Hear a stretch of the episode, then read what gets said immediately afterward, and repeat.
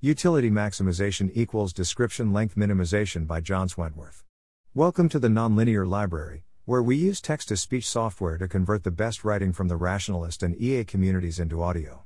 This is Utility Maximization equals Description Length Minimization, published by John Wentworth on the AI Alignment Forum. There's a useful intuitive notion of optimization as pushing the world into a small set of states, starting from any of a large number of states. Visually. Yudkowsky and Flint both have notable formalizations of this optimization as compression idea. This post presents a formalization of optimization as compression grounded in information theory. Specifically, to optimize a system is to reduce the number of bits required to represent the system state using a particular encoding. In other words, optimizing a system means making it compressible, in the information theoretic sense, by a particular model. This formalization turns out to be equivalent to expected utility maximization, and allows us to interpret any expected utility maximizer as trying to make the world look like a particular model. Conceptual example building a house. Before diving into the formalism, we'll walk through a conceptual example, taken directly from Flint's ground of optimization building a house. Here's Flint's diagram. The key idea here is that there's a wide variety of initial states, piles of lumber, etc., which all end up in the same target configuration set, finished house. The perturbation indicates that the initial state could change to some other state, for example, someone could move all the lumber 10 feet to the left, and we'd still end up with the house. In terms of information theoretic compression, we could imagine a model which says there is probably a house. Efficiently encoding samples from this model will mean using shorter bit strings for world states with a house, and longer bit strings for world states without a house.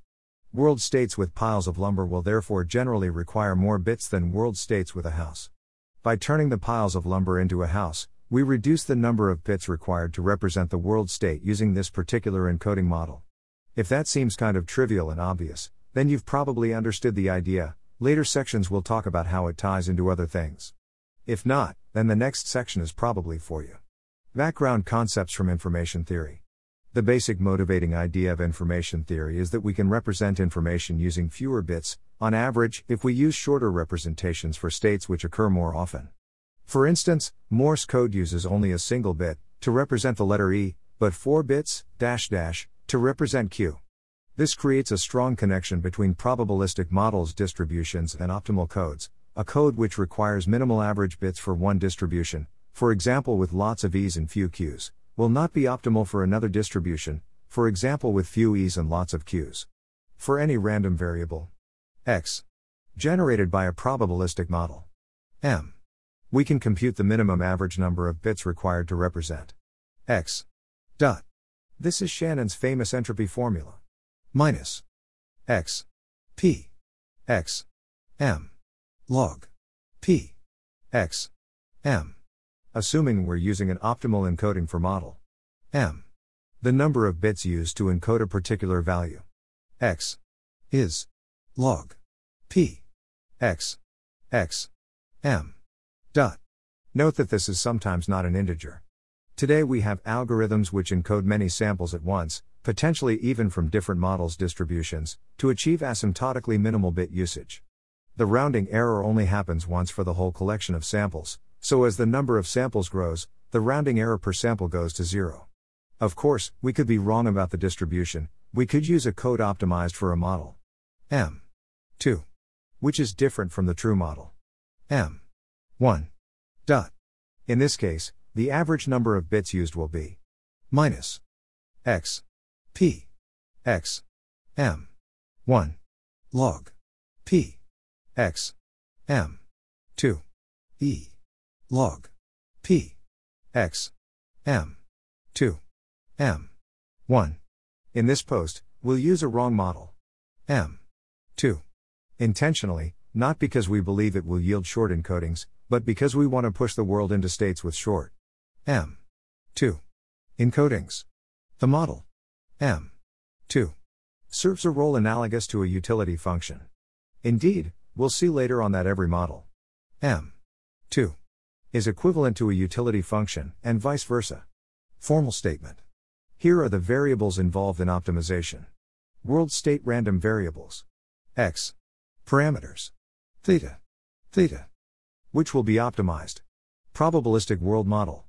M. 1. Theta. representing the distribution of x. Probabilistic world model m. 2. Representing the encoding in which we wish to make x more compressible. An optimizer takes in some parameter values theta and returns new parameter values theta such that e minus log p x m 2 m 1 theta less than or equal to e minus log p x m 2 m 1 theta dot with equality if and only if theta already achieves the smallest possible value. In english we choose theta to reduce the average number of bits required to encode a sample from m 1 theta using a code optimal for m 2 dot this is essentially just our formula from the previous section for the number of bits used to encode a sample from M. 1. Using a code optimal for M. 2. Other than the information theory parts, the main thing to emphasize is that we're mapping one parameter value, theta, to a more optimal parameter value, theta. Dot. This should work for many different initial theta values, implying a kind of robustness to changes in theta. Dot. This is roughly the same concept which Flint captured by talking about perturbations to the system state. In the context of iterative optimizers, our definition corresponds to one step of optimization. We could, of course, feed theta back into the optimizer and repeat. We could even do this without having any distinguished optimizer subsystem. For example, we might just have some dynamical system in which theta is a function of time and successive values of theta t satisfy the inequality condition. Finally, note that our model m 1 is a function of theta dot. This form is general enough to encompass all the usual decision theories. For instance, under EDT, m 1 theta would be some base model m conditioned on the data theta dot under CDT m 1 theta would instead be a causal intervention on a base model. M. i.e. M. 1. Theta. D. O. M. Theta. Theta. Equivalence to expected utility optimization. Obviously, our expression E. minus log P. X. M. 2. M. 1. Theta. Can be expressed as an expected utility, just set U x log p x m 2 dot. The slightly more interesting claim is that we can always go the other way for any utility function u x. There is a corresponding model m 2 such that maximizing expected utility u x is equivalent to minimizing expected bits to encode x using m 2 the main trick here is that we can always add a constant to u x or multiply u x by a positive constant, and it will still be the same utility, i.e., an agent with the new utility will always make the same choices as the old. So we set alpha u x beta log p x. M. 2 p. X. M.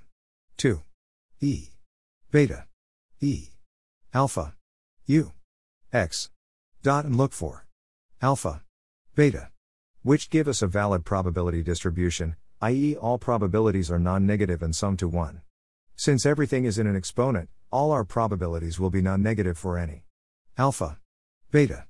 So that constraint is trivially satisfied to make the distribution sum to 1 we simply set beta minus l n x E. Alpha. U. X. Dot. So, not only can we find a model M. 2. For any U. X. We actually find a whole family of them, one for each. Alpha. 0.